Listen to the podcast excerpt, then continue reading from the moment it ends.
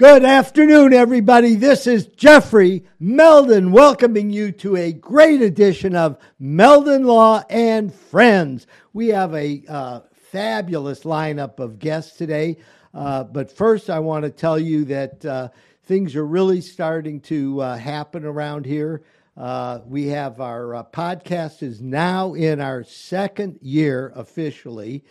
This is episode number 54, and I want to thank everybody who follows us on Facebook, on YouTube, and the 39 audio channels that we're broadcast on. So thank you very much for making Meldon Law and Friends a success. Also, we're entering our 20th year on Law Talk Live on the Sky, WSKY 97.3. Tune in every Saturday at 10:30. You'll love it. We have a variety of guests, and we're very proud of being there every single Saturday for 20 years. As you know, sometimes I call in. I tried calling in from the Florida-Georgia game, but somehow the switchboard at Sky was broke last week, so our friend Chris Qualman had to fly solo. But as it turned out, the Florida-Georgia game, well, we won the tailgate, so that's the good news. We did win the tailgate, and we had a fabulous crowd there and a lot of friends, so thank you very much. And you know, there have been darker days in the history of Gator football, so don't give up. Anyhow, we are here at Meldon Law and Friends. I want to thank everybody, and I want to introduce our first guest, James Bates. How are you doing today, James? I'm great. It's good to be a friend here on the podcast, and thanks for having me on. It's good to see you, Jeffrey, and not just on the side of a bus. That's right. Sit here and hang out with you, and thanks for all you do in the community. I think the last time I saw you, before I saw you up here at Spurrier's, was for the student athletes in Alachua County, the scholarship athletes, and our daughter Talia won an award through you guys, a scholarship through you guys. So thank you for all you do for the community. Well, it was really cool seeing you at the Scholar Athlete Banquet, and Talia is an amazing young woman, and I know you've got your other daughter is also a Georgia, mm-hmm. Georgia, yeah. And so you've got both Talia and Georgia swimming for the Gators. Yeah, we're empty nesters now.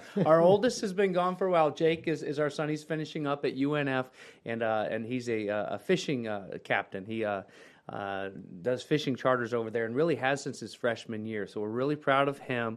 And you know, I married a swimmer. And, you know, it's a perfect fit that we've got a couple Gator swimmers. It's so cool that we've got two girls swimming at the University of Florida, and I got to see them both swim against Georgia and beat Georgia. At least we got one win over Georgia, and not just tailgating, you know, where it really counts. And last Friday before I went off to my game, and so I'm just so proud of them. And yeah, and it's it hurt me a little bit to send that last one off to college though, a couple months ago, but we're doing pretty good. Well, what strokes do the girls swim? Well, they're really sprinters. I guess they would probably say everything but breaststroke. In swimming, if you're a breaststroker, usually that's what you do. Swimming was so new to me when I met my wife, Tina, who is from Illinois, and she came to Florida to swim. It was all a mystery to me, but I'm just fascinated by it, and I continue to be. I just love being around swimmers, learning about swimming. And I love to swim. I'm not as good as the rest of them, but so breaststroke is really kind of the only stroke they don't do, and really they've been sprinters for the most part, but Talia is starting to kind of sprint for longer distances, if you will. She's a, you know, kind of 200 free, for example, which was never really her race, but she trained so hard that last year at NCAA, she finished second in the nation in the 200 free. Wow. And so it's kind of just by putting in the work, she's already fast, and now she can just be fast for 200 rather than a 50, you know? So it's been so cool, and I'm so proud of them. So proud of that team. It's such a cool team, and now that the guys and girls are combined again under Anthony Nesty, it's just perfect. I love it. I love going out and competing, watching them compete and cheering for them. Well, you know, my our family was always involved with the swimming program, and we actually had a girl from Memphis, Tennessee, live with us for a year while she was in high school because the University of Florida was recruiting her. Wow. And she wanted to train with, there was a Gator Club here. Yeah, Gator Swim Club. Gator Swim Club. And she'd get up every morning at like 5 o'clock. Oh, yeah. You know the deal. Oh, yeah. I used to tell Tina, that, hey, yeah, we can have swimmers, but if we do, you have to take them to those 4 a.m. practices because it's your fault. It's your blood, not my blood. But we would just get up and drive them in when they couldn't drive and then go to stadiums or something. But yeah, that our lives changed a big deal when one of them could drive. And then we're like, oh, wow, we get to sleep in a little bit here today, and they're up. But you feel kind of guilty, so you get up and see them off anyway. Well, listen, it was really cool being at the Meldon Law Scholar Athlete Banquet, and wasn't that something, seeing all those young people who are doing such amazing things? Yeah, it really is, and it's, again, I appreciate you acknowledging that and the hard work that all these guys and girls put in, the hard work that their coaches put in to make that happen, and it's a wonderful thing, and whether you play beyond high school, that was something that always in our house that we always wanted our kids to be a part of a team and to feel that, you know, to what it's like to work so hard for something and not always succeed and be number one at something and to fail and to get back up and to go fight again and to see all of those guys and girls that have done that at such a high level, even if that high level is peaking out and having a really good high school career, that really is cool to see them doing it not only on the field but in the classroom as well. So we're so excited because we're going to be entering our 25th year. In 1997, Larry Vitale and I got together and came up with the idea of the Meldon Law Scholar Athlete of the Week program. Wow, 25th year. Longer than you've been doing your show with the Sky. Yeah, I mean, that's pretty impressive. Well, you know what it's like. You put one foot in front of each other. You never plan that this thing is going to go for 25 years. You just say, can I get through the next show? Can I get through the next year? Yeah, and, you know, now you had an illustrious career as a college football player back in the 90s. Why don't you tell us a little bit about that? Oh, well, let's see. I grew up, my dad was a football coach, so I grew up just... He was a defensive coordinator for the Tampa Bay Bucks for a while. Right? That's where he finished up. Yeah, he's with the Bucks. He was probably about 15 years he was a defensive coordinator in the NFL, but before that he was all these different colleges. He was actually, if you come up here to Spurrier's, he was, and you see the when they do the slideshow, there's that, they're at Kentucky's field when they win the SEC in 1990, although it wasn't official. They really won. We know that. Of course they did. Yeah. But he's in that picture. He's up on the left side. You can see him up on the left side. I don't know if he looks like me, if you can tell or not, but try to pick him out. So he was there, and so it was always football. He's lucky that he had two boys that wanted to play football. I don't know what would have happened if, you know, I mean, you get kids that aren't always interested in what their parents are interested in. But he wanted me to be a quarterback. He always wanted me to be a quarterback. I was a good pitcher when I was little in baseball, and so he thought that was my thing. But when I was in junior high in Texas, there was a guy named Brian Bosworth that was doing his thing up at the University of Oklahoma, the Boz. I remember the name. The Boz. And that guy, this is how silly this is. I get chills just thinking about it. I mean, that's all I wanted. Like when I saw him and he was marketing himself, you know, now you've got a team. Look at this team you've got assembled here. But he did it himself pretty much, and, you know, was marketing himself without all the social media. And I just got wind of who he was and everything. I'm like, man, I want to be like that guy. Then I want to wear 44, and that's why I wore 44. And that's, I mean, but my dad tried to fight it because he wanted me to be a quarterback and not a linebacker. But so. Moved around a little bit and ended up going to high school my last couple years in Sevierville, Tennessee, Sevier County High School, which is the same high school that Dolly Parton went to. And, I love Dolly. Yeah, I do too. What an incredible woman. Yeah. I mean, I can go on and on. My former law partner has been her attorney for almost 40 years. Oh, yeah? Oh, wow. Yeah, wow. So I've heard stories that she is a class act. She's fabulous. She's really... He tells me she's one of the nicest clients he's ever had. She doesn't act, you know, uppity or anything. You know? So it's real. What you see is what you get. It's kind of like Coach Spurrier, right? You know, I mean, like people are like, whoa, so, well, you've seen him on TV. You've read his articles. You know, that's what you see is what you get. And so how'd you wind up getting to Gainesville at the University of Florida?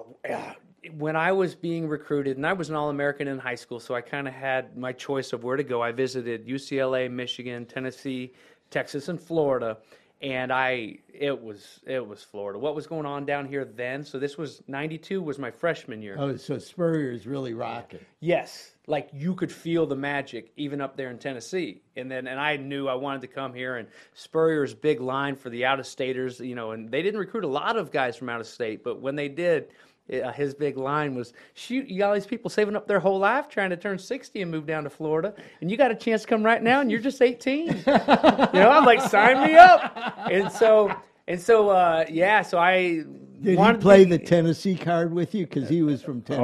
Oh, yeah. And that card was a winner over and over and over, I'm proud to say. Never lost to Tennessee.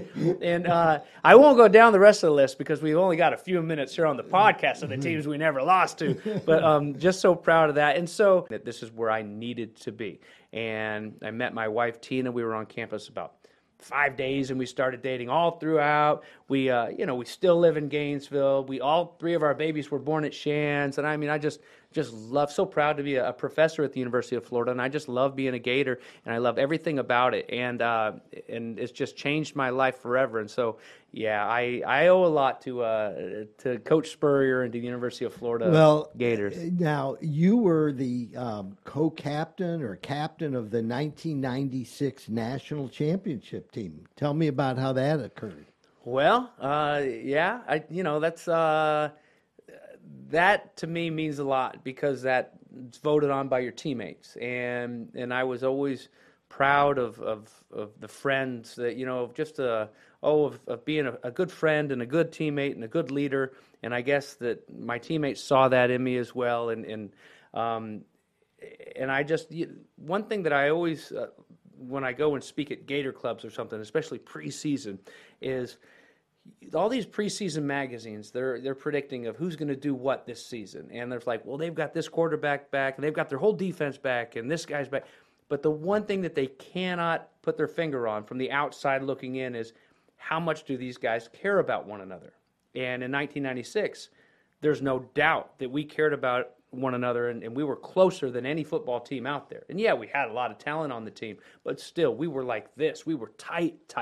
And you know, and that's from the captains on the team. That's from, you know, making sure that that's the way we were. We were, you know, nobody was going to, you know, come in and into the swamp and beat us, or, you know, it was when we went on the road, it was like us against the world mentality, and that was so much fun. And to finish it off with 4 SEC championships and then our national championship, our senior year there in 1996, I mean, it's truly magical. Yeah, that was really incredible. When we come back in 60 seconds, we're going to be talking to James Bates about some of the other things that he's been involved in since being the captain of the National Championship team in 1996, and we'll be back in 60 seconds. Starting now. When you're a member of the Gator Nation, you know what it means to never back down. Meldon Law has been a proud supporter of the Gator Nation since 1971. Two forces that won't back down. As the old saying goes, if you can't beat them, join them.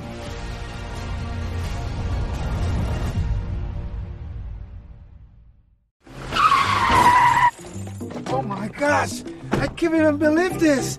Look what you have done to my truck. Excuse me, it's your fault, it's not my fault. Yes, it is your fault. I am calling Jeffrey Meldon from Meldon Law. So I'm going to call Jeffrey, my husband.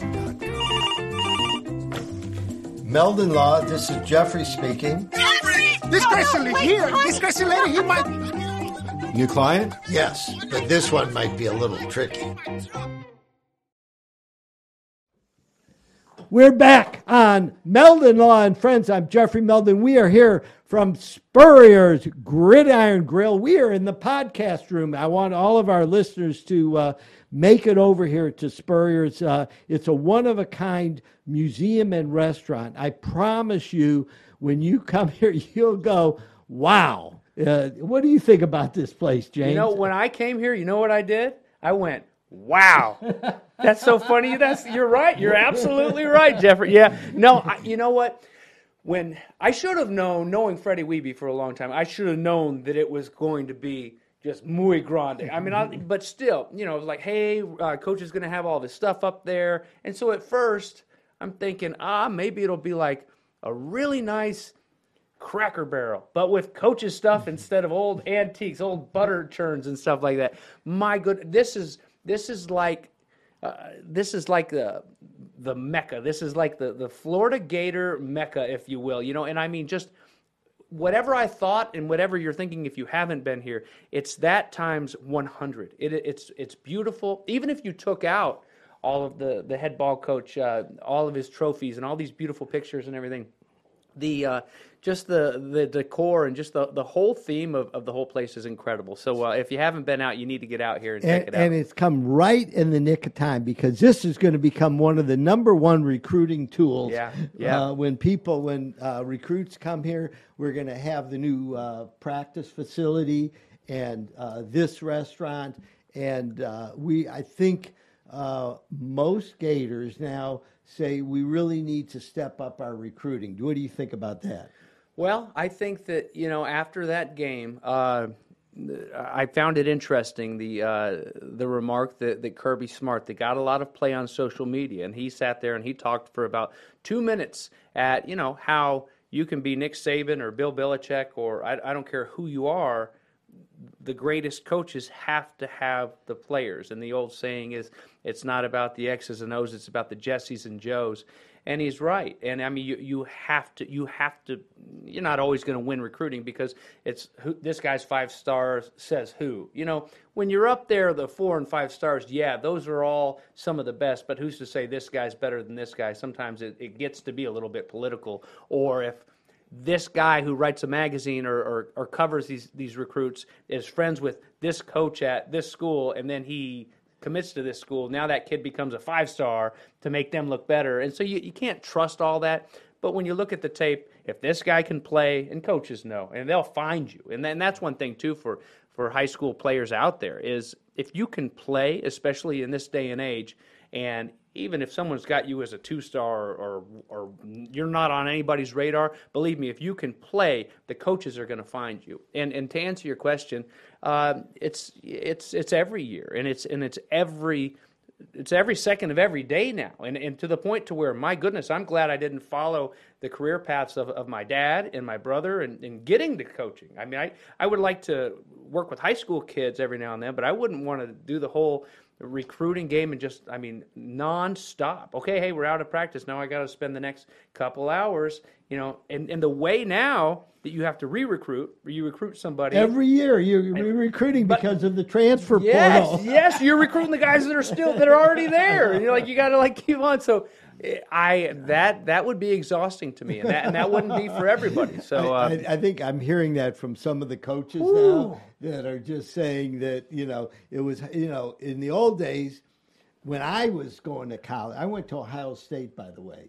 And, I didn't know that. When Woody Hayes was there. Oh, wow. And I mean, we had Ohio State was big time football, and you know, I think they won 7 national championships, and so they're you know, they were doing really, really well. And back then, the players stayed for 4 years. They couldn't play as a freshman. It was sophomore, junior, seniors. And, you know, we had, you know, the greatest players in all of, you know, the area. So it was Ohio, Pennsylvania, Michigan, and Woody Hayes was a legend. So it was really quite a training ground for becoming a Florida Gator. But, Jeffrey, those guys that decided they wanted to be Buckeyes, a lot of it had to do with that tradition, and a lot of it had to do with the opportunity to play for a Woody Hayes. And you don't get that quite as much anymore. And it's like, you know, What can you do for me? Oh, I'm gonna go for a couple of years, and then I'm gonna go to the NFL. And if I don't start my freshman year, then I'm gonna transfer. And oh, this school's got a better NIL system set up. I mean, so my goodness. But back then, it was a lot more like you respected, and that's why you saw the Penn States and the Notre Dames of the world take a dip.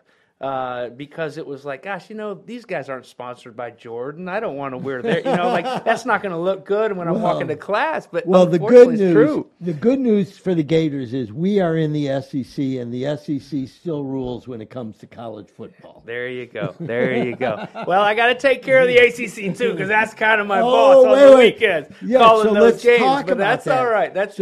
They're pretty good. I know you have two very important careers. One of them is an announcer. And you're the ACC announcer. Tell us a little bit about that. Well, I guess this is my, I think, sixth season of calling ACC football games, and I just feel so fortunate to be able to go out and call these games on weekends. Even though I'm always going the wrong way. I'm always going out through the airport, and all these Gator fans are coming in to watch the Gators play, and so I'm always going the wrong way. But at the end of the day, I get paid to go out and to call these football games and to showcase these kids that are living out a dream, like a 19, 20, 21-year-old James Bates. Like, all I ever dreamed about and all I ever wanted to do was be a part of a big-time college football program and big-time college football games, and to be able to go out and to be a part of that energy and to be a part of a team. You can't play football forever, but it's just so rewarding to be a part of in our case, a production team, and to prepare all week long, and you've got 30 people that are there with you, whether they're pulling cables or running camera or the producer, the director, and everything that goes into making it happen. And then here you are, the ball's kicked off, and it's you and your team, and you're up there, and you're kind of the mouthpiece for it all, and so you better do a pretty good job, because you're make the team look bad if you're not prepared and you're not ready. And so to kind of take it a step further, to be able to teach students at the University of Florida, sitting at Weimer Hall, where I sat, I got a communications degree, and to teach them, to try to get them better from what I've learned from, all these different things, whether it's studio shows and BMX stuff with ESPN2 and cheerleading and paintball and all the football stuff over the years, and to try to kind of like share with them all of my travels and what I've learned along the way, and introduce them to people that have made me better along the way. That to me, when Ted Spiker, who's the chair of the journalism college over there, when he asked me if I would teach this class, I mean, I got the chills, just because I was like, wow, if there was a class offered like the one I'm getting ready to teach, it would have made the University of Florida that much more attractive to me. And we have fun. Sometimes we have too much fun, and we get yelled at by the neighboring teacher. They're like, hey, can you guys keep it down? We're trying to take a quiz. Yeah, you can go back to your boring classroom, because we're in here getting better. But we get better, and we take care of one another. And I'm so proud of that. I tell my students that I feel like I have three dream jobs. I work as a broadcaster, I work as a professor, and then I work as an artist. And it's just, I mean, I feel like I should pinch myself on the reg, because it's just like, wow. To tell an 18-year-old James Bates that was going to be the case, and you're going to have this great family and live in this great town, and know Jeffrey Meldon and be on his podcast, I'd say, stop lying. Stop lying. There's no way I'm going to meet Jeffrey Meldon. It'll be fine. You mean the guy that went to Ohio State? So about 12, 15 years ago, Batesy and I are hanging out at Dragonfly downtown Gainesville, and we get to know each other pretty well. And all of a sudden I find out he's an artist, and I looked at his art. It was incredible. And I want to talk a little bit about that, because one of your great pieces, Warm Waters, was something that I scarfed up, 10, 12 years ago? Oh, maybe? It's probably longer than that. And you know what? And I would put money on, I think you're the first person to ever buy like a real piece of art from me. Not like, say, hey, can you do a little painting of my mom or something? But I mean like a piece that I painted, because when I first started painting, I was doing a movie down in Miami, and I Lincoln Lincoln Square. Lincoln Road. Okay, and it has all the art galleries. It's like a mall. Yeah, and it has all these great art galleries.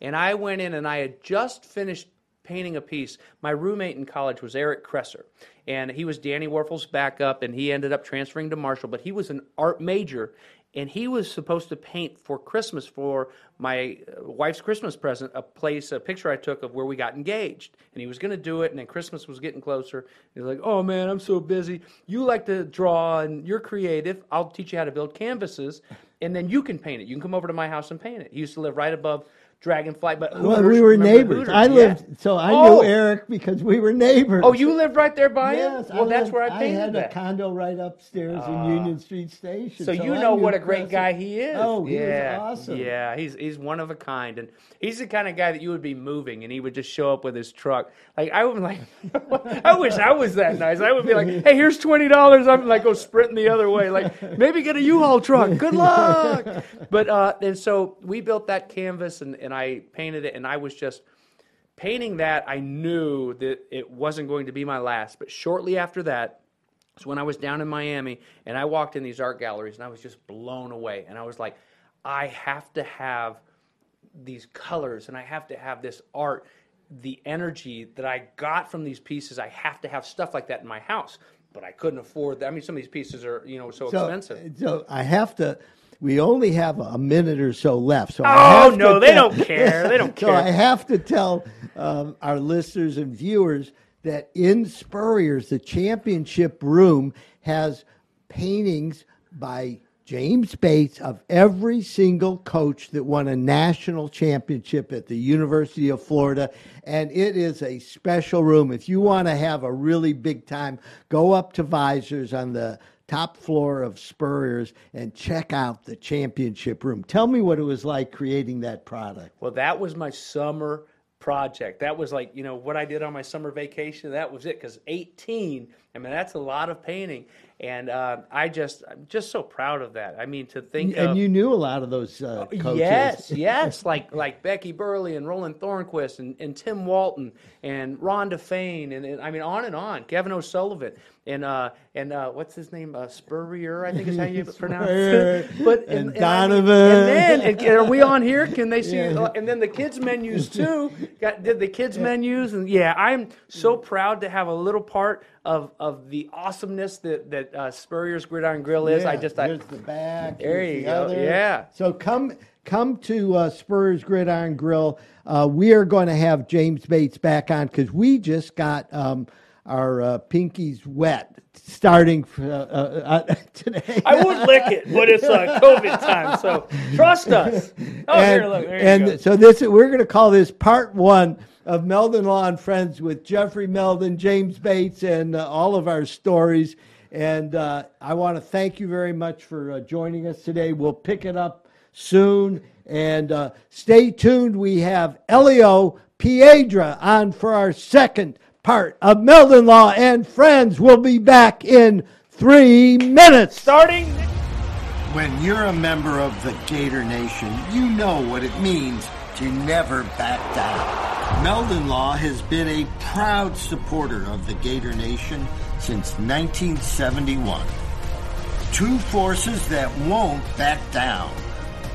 As the old saying goes, if you can't beat them, join them.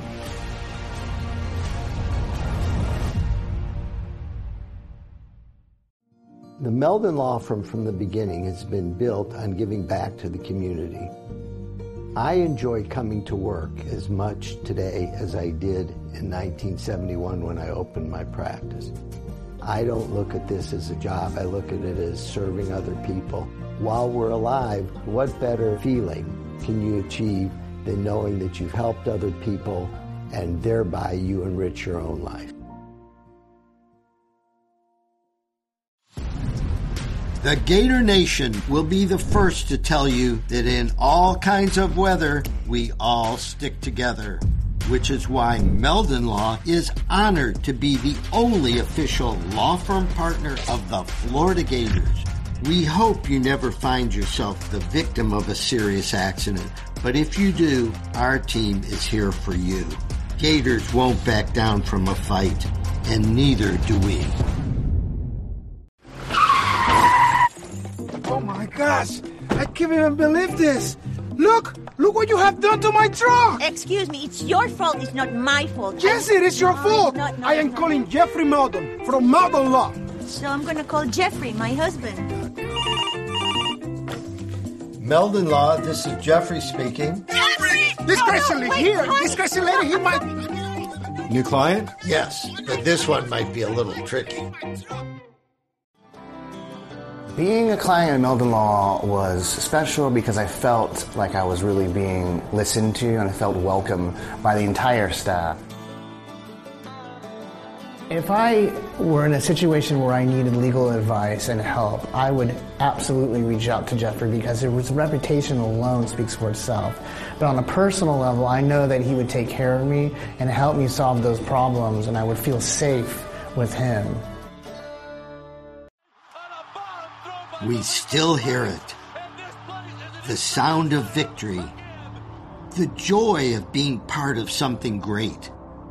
And while things may not be the same right now, we haven't gone anywhere.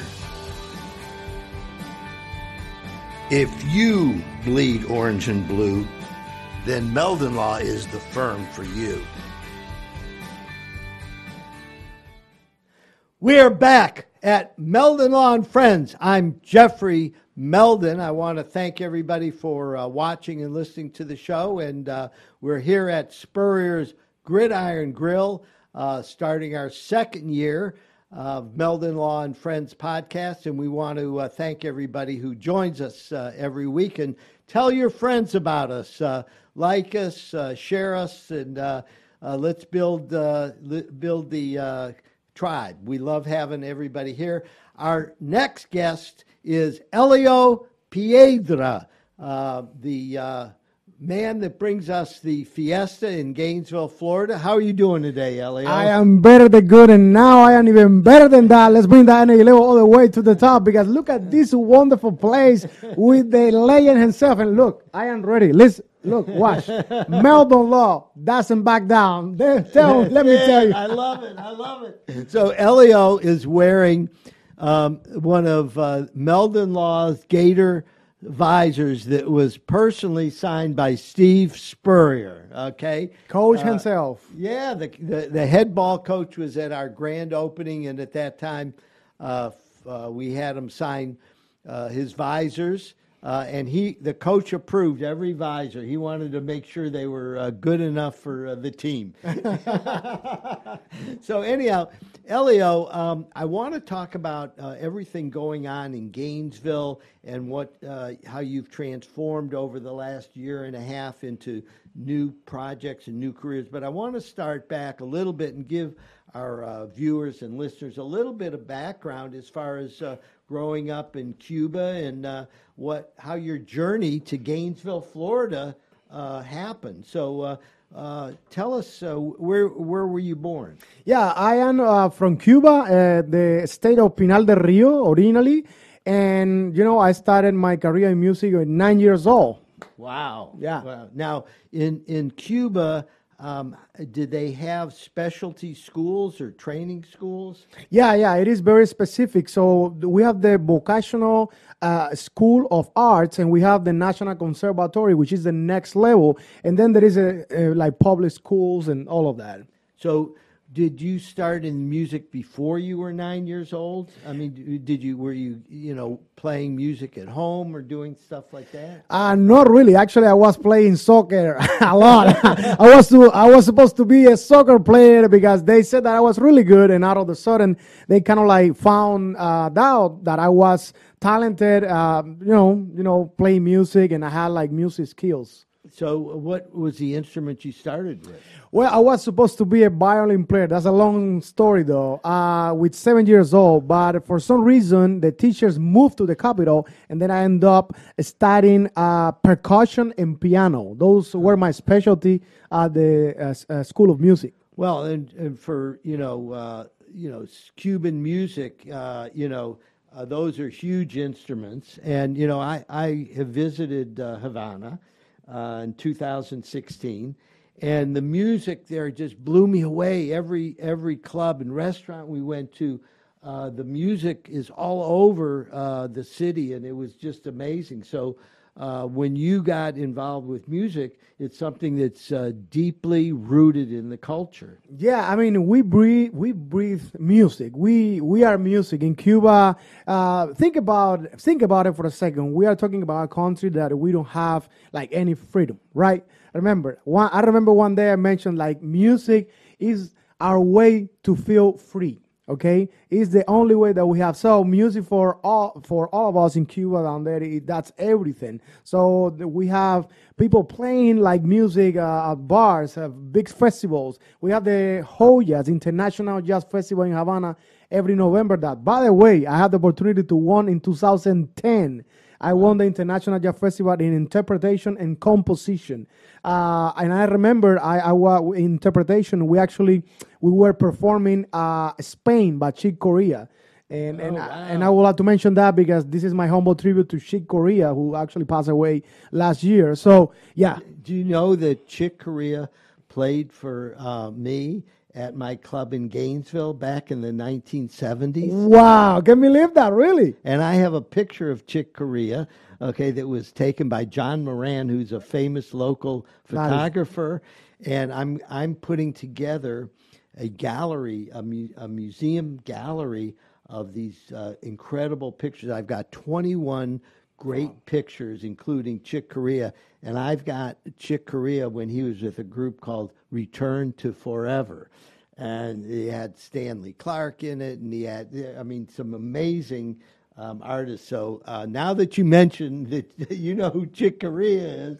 That is awesome. You see, guys, you never know with Jeffrey. You are a fool with amazing, exciting stories all the time. Okay. Cool. I might have to get you a copy of my Chick Corea picture. It was really cool because it didn't just show Chick. It showed the whole band playing together. And he was surrounded by organs and all his pianos, organs, whatever he's playing. But he had like four of them, I think. I mean, it was incredible. And he had one on top of each other, and one to the left and one to the right, and it was he was something else. Yeah, and actually he was a big icon of the jazz scene in Cuba, especially for the young generation like me. When we used to listen and play Chick Corea stuff, so it is awesome. Yeah. He was definitely a forerunner. And so you're in school in Cuba, and how far did you get as your musical career in Cuba? Yeah, well, actually, that's a great question. I spent like 5 years at the vocational of arts, especially in music, percussion and piano. And after that, I went to the National Conservatory for 4 years. So that's a total of 9 years studying music. Think about this, like at school from Monday to Friday, only a little bit of Saturday and a little bit of Sunday at home for 9 years. Wow. Yeah, and right after that, I started, playing, making a living, as a musician. And then I went to the military for 1 year because it is, obligatory in my country. And then after that, I came to the United States. Now, how did you get to the United States? What was your motivation to come to the United States? It was love. There is nothing that love can make possible. Tell the story to our viewers and listeners. This is a great story. Yeah, it is a beautiful story that my wife, back in the day, my girlfriend Yara Lee Serrano was my sweetheart at school. We were dating with 11 years old. Yeah. So she came to the United States when she was like 13, 14. And then after that, 6 years later, she went back to Cuba. We always stay like in communication. We kept communicating back and forth, and we stay in love. And when she went back, that fire, actually I would say it was reborn again. And then she actually presented to me the opportunity to come to the United States. And that was randomly, I would say, because I never thought, honestly, to come to the United States. And if you ask any Cuban, like, it would be, really? You never thought about coming to the United States? Because I was doing really well with my music. I was happy and I was fulfilled with my career. But and then, love again, grabbed me. And that's why I'm here. And she was in South Florida at the time? Yeah, she was in Fort Lauderdale and living with, you know, her parents. But at the time, she was actually a Gator already. She was studying criminology and mental health counseling here at the University of Florida, her bachelor's, and then she decided to continue with her master's. That's why we stay in Gainesville. Oh, so that was the connection. Yes. I remember you telling me about that. So what year did you come over to Florida? 2011, so it's going to be 10 years, November 18th. So did you need to get permission, or could you just get on a plane and come to Florida? Oh, no, not at all, my friend. It is a hard, hard move. I mean, you got to go to the interview, to the embassy, and over there you're going to have like a functionary, someone that actually works for the United States, a Cuban-American, most likely. And then when I went there, I remember that I didn't know how to speak any English at all, and Hispanic wasn't really good as well, so we have like very rough conversation. But most importantly, Jeffrey, you got to show them a lot of proof that this relationship is legit.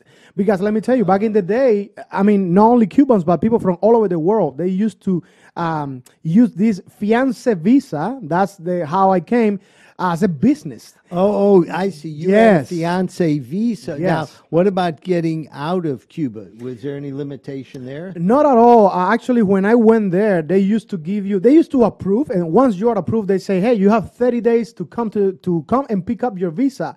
But you know what? I showed them a picture of me playing piano, singing happy birthday for my girlfriend, now my wife, with 12 years old, and the guy was like, this is it. All right? There is no way that these kids are making this up. After 8 years, they're still together, right? Yeah, so I got to tell you, that day, the guy gave me the visa, the stamp that they give you, and they say, boom, welcome to the United States. And that's one of the most exciting, you know, days, because it was like, what? There is no 30 days to wait? Yeah, it was super fast. Wow. And so did you come straight up to Gainesville, or were you in South Florida for a while? I spent like a couple months preparing my wedding in Florida, because when you come, one of the laws it is that you need to come, but you have 90 days to get married. If you pass that, you are in trouble. Okay, I got it. In other words, you're saying, I'm coming because, we're engaged, and they want you then to get married within 90 days. Yeah, and that's part of the deal. So what kind of a party did you put together for your wedding? Let me tell you, I was all confused, because I was in the United States. Remember, I am coming from Cuba. You are meeting new people. All my family was down there. It was a mix of emotions. It was a great party, though. I enjoyed it all. I didn't dance as much as you did. You were bad. I tried. So I want all of our viewers and listeners to know that my wife, Patricia, was born in Cuba. They fled Cuba after Castro came in, lived in Venezuela. Then she lived in Miami for 20 years.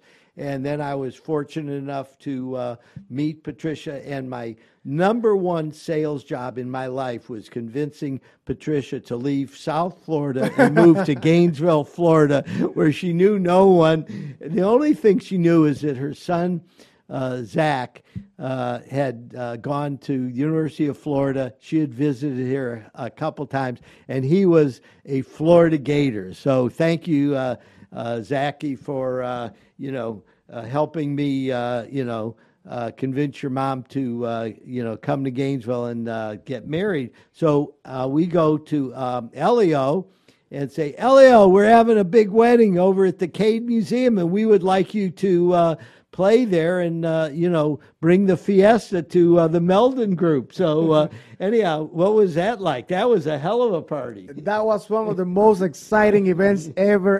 I'm telling you, Jeffrey's family was like having such an awesome time. I was even jamming with one of your brothers on the drums, on the bongos and the congas. It was exciting. And, I think we actually created a beautiful experience that we all are going to take forever in our memories. And that's what I am fortunate enough to call you friend these days, because we had so much fun. Yeah. Well, and we hang out together to this day.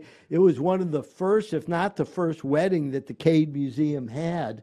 and we really broke that place in, didn't we? Yeah, we had a great time. Okay, we are getting ready to take a 1-minute break here on Meldon Law and Friends. We're at Spurrier's Gridiron Grill with my good friend Elio Piedra, and we are going to be back in 60 seconds. We still hear it. The sound of victory. The joy of being part of something great. And while things may not be the same right now, we haven't gone anywhere. If you bleed orange and blue, then Meldon Law is the firm for you.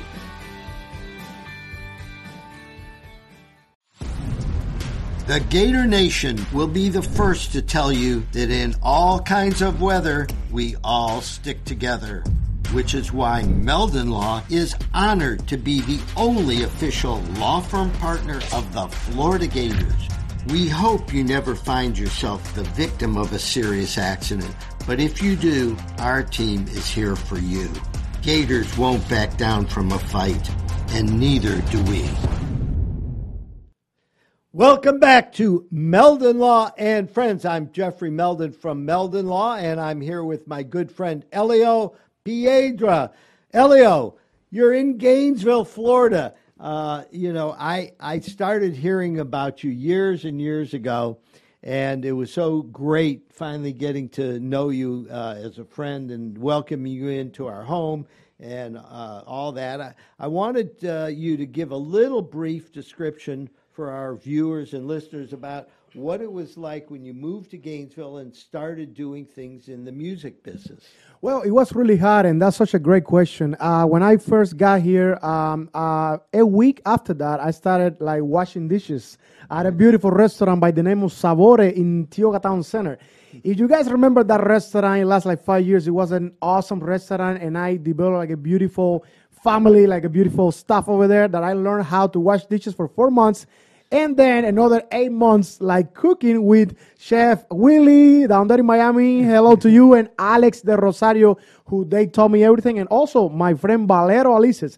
But fast forward, I started here and there promoting myself, putting my name out there and trying to collaborating with not only the local music scene, but also a statewide and national with some national artists. So fast forward, I started working at multiple restaurants, at multiple places, and some doors opened up, and I ended up touring in the United States. I've been like around 18 states in the country, and I started working with Arts Management Associates, AMA, from California, and doing multiple things. And fast forward, it's been 8 years of the Fiesta that I created my entertainment business. So, I mean... So Elio was at every restaurant in Gainesville that had a music scene going on.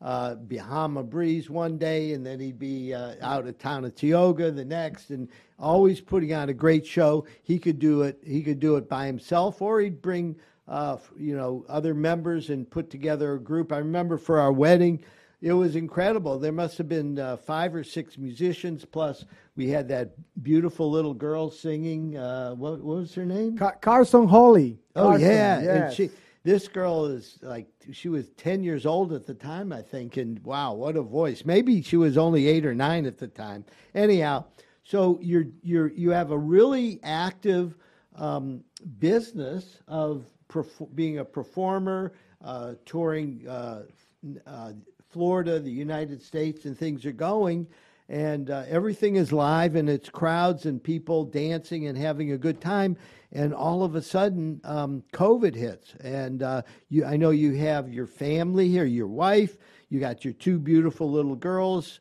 your mom and dad, your I think your wife's family was may have been here or coming here, yeah. And you're the main breadwinner, and all of a sudden it's COVID, and that everybody shut down. You must have been terrified. Yeah, I mean, the first month I took it as a vacation time, but and then 3 months. I was like, wait a minute, we need to take action here. So, yes. So I know Freddie Wiebe was, one of the people that you talked to first. that? Yeah, well, actually, Freddie is one of my heroes. I've been learning tremendously from the maestro, as I call Freddie, you know, learning a lot about branding, marketing, about how to develop, you know, a business and how to grow it and how to get involved with the community. So, yeah, so kudos and all my love to Freddie. But yeah, COVID came, and then my idea, my brain, that never stops. And I always, I've been developing my morning coffee show for the Hispanic community. It was like a Hispanic podcast. And I say, you know what? There is an opportunity here to keep developing this podcast, plus helping other businesses to grow their own show, like this awesome show, for example. And then I started doing that. I don't know, you want to get into the Fiesta Media? Well, first of all, so... Elio has this great show, you know, Morning Coffee with Elio. And at first it was in English. And then he tried doing the Spanish version, and the show blew up. Everybody was tuning in. And he said, oh, wow, we're getting a lot of Spanish listeners and viewers to the podcast. And, in fact, my wife, Patricia, is a regular guest on the show on Wednesday morning. Yes. And So Elio and Patricia are so funny together. They have the most famous commercial that is running now in Gainesville. Let me tell you. But this is what I want. I want you guys to leave a comment below. When you watch the commercial, you need to comment whose fault is. I think it's Patricia's fault. And people keep telling me that I need to pay Patricia a little bit of money. So you leave a comment below whose fault is, all right? Whose fault was the accident? So you already, before COVID, you already had morning coffee with Elio. So you were experimenting with doing other things and being out every night doing, performing at restaurants and events and things like that. And then COVID came, and I know you started thinking about, oh, I know how to do a podcast. I'm going to help other people. Yes. And how did that evolve? Well, basically, I started working since we were doing everything remotely. My first clients, they were actually out of Canada instead of in town. Yes, so we were helping other people out of town, like in other countries, in other states. And then when COVID started to get a little better, I make a soft transition into a very small room that I have to actually shout out to my good friend Waldemar Cabrera from Team Cabrera Mortgage, that they actually sponsored that room. And thanks to that, I had the opportunity to develop this business in 1 year, until a year after that, I transitioned into what it is now, the Fiesta Media. So. Wow. So the Fiesta Media... I would call it a studio, is incredible. I was out there recently, and Elio has created one of the two best studios in Gainesville. Spurrier's podcast room is one, and Elio's podcast room is the other one. No, it's true, isn't it? Yes, it's true. I mean, they're both incredible, and you know, Elio has really invested a lot of money in making it first class. You know, the equipment and everything that goes into it is first class. And I know you're really building that, but you're also working on another incredible project. You want to talk a little bit about that? Yes. Are you guys ready? Because let me tell you something. I am fired up. Let's see. While we're working right now, just yesterday, Monday, we launched the brand new and first Latin digital radio station ever in Gator Nation. So we are super excited about that, because the Fiesta Media has expanded itself not only into podcasting, but also to serve our Latin community, that we don't have any Latin music. And this station is 24/7. We're actually live 3 times a day. Tomorrow morning, we're about to launch our first morning show. And we have close to 3,000 listeners in the last 30 days. Because I want you to listen to this. What we did is, like, before the soft launch, we send out the link and the website to multiple people just to try it out, to keep listening to it. And they end up staying and coming back and sending message, hey, we love the music. This is incredible. We are grateful. Wow. Are you going to continue doing this? Yes, we will. This 24/7 nonstop. This is Tu Fiesta Radio, your Fiesta Radio, celebrating our music, which is our tagline, right? And now we just check out after the show. I'm going to show you the screenshot that I took just for you. We almost reached 3,000 listeners in only 30 days, and this week it's been almost 900. So we are like super excited. Jeffrey. Yeah, that's great. I mean, the idea of having it's digital radio. Is that correct? Yeah, it's digital radio. How does it work? So tell our listeners and viewers how they can get the. Is it an app?